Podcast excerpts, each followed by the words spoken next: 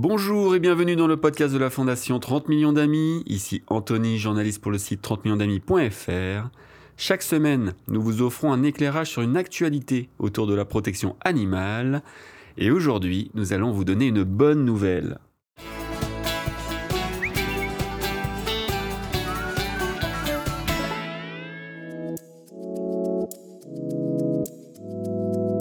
On ne va pas se raconter d'histoire, les raisons de se réjouir se font rares dans la protection animale. Alors quand on tient une avancée pour la cause, on applaudit.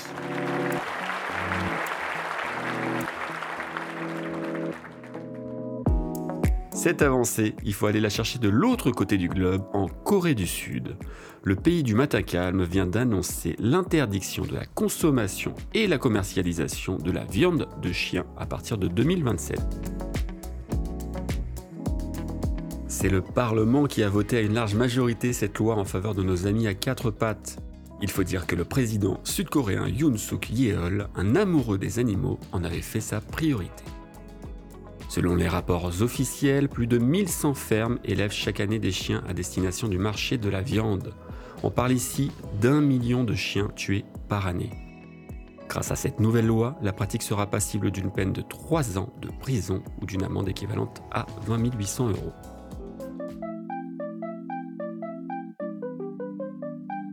Vous vous en doutez, les réactions sont unanimes face à ce tournant dans la protection des chiens en Asie, en particulier chez les associations de protection animale. La Korean Animal Welfare Association salue une décision historique.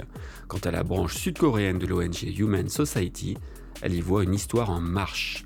L'association Animal Liberation rave par elle d'un point de départ pour la libération des chiens et espère que cela ouvrira la voie à d'autres espèces comme les vaches, les cochons ou les poulets.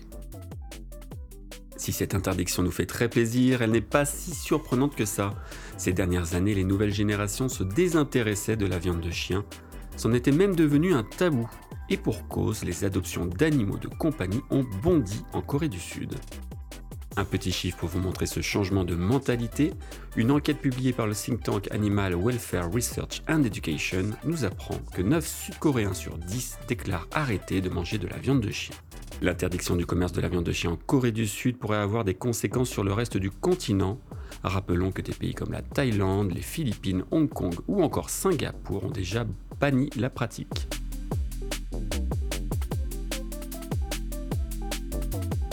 Vous pouvez retrouver toutes les infos sur la protection animale sur notre site 30 mais aussi sur nos réseaux sociaux. D'ailleurs, pensez à nous suivre sur nos comptes Instagram, YouTube, Facebook, TikTok et X. Et avant de nous quitter, je vais vous demander une petite faveur. Partagez cet épisode à vos amis, vos collègues, votre famille. Et soyons fous, vous pouvez aussi nous donner 5 étoiles sur votre plateforme d'écoute. En attendant, je vous souhaite à toutes et à tous une très belle journée, où que vous soyez.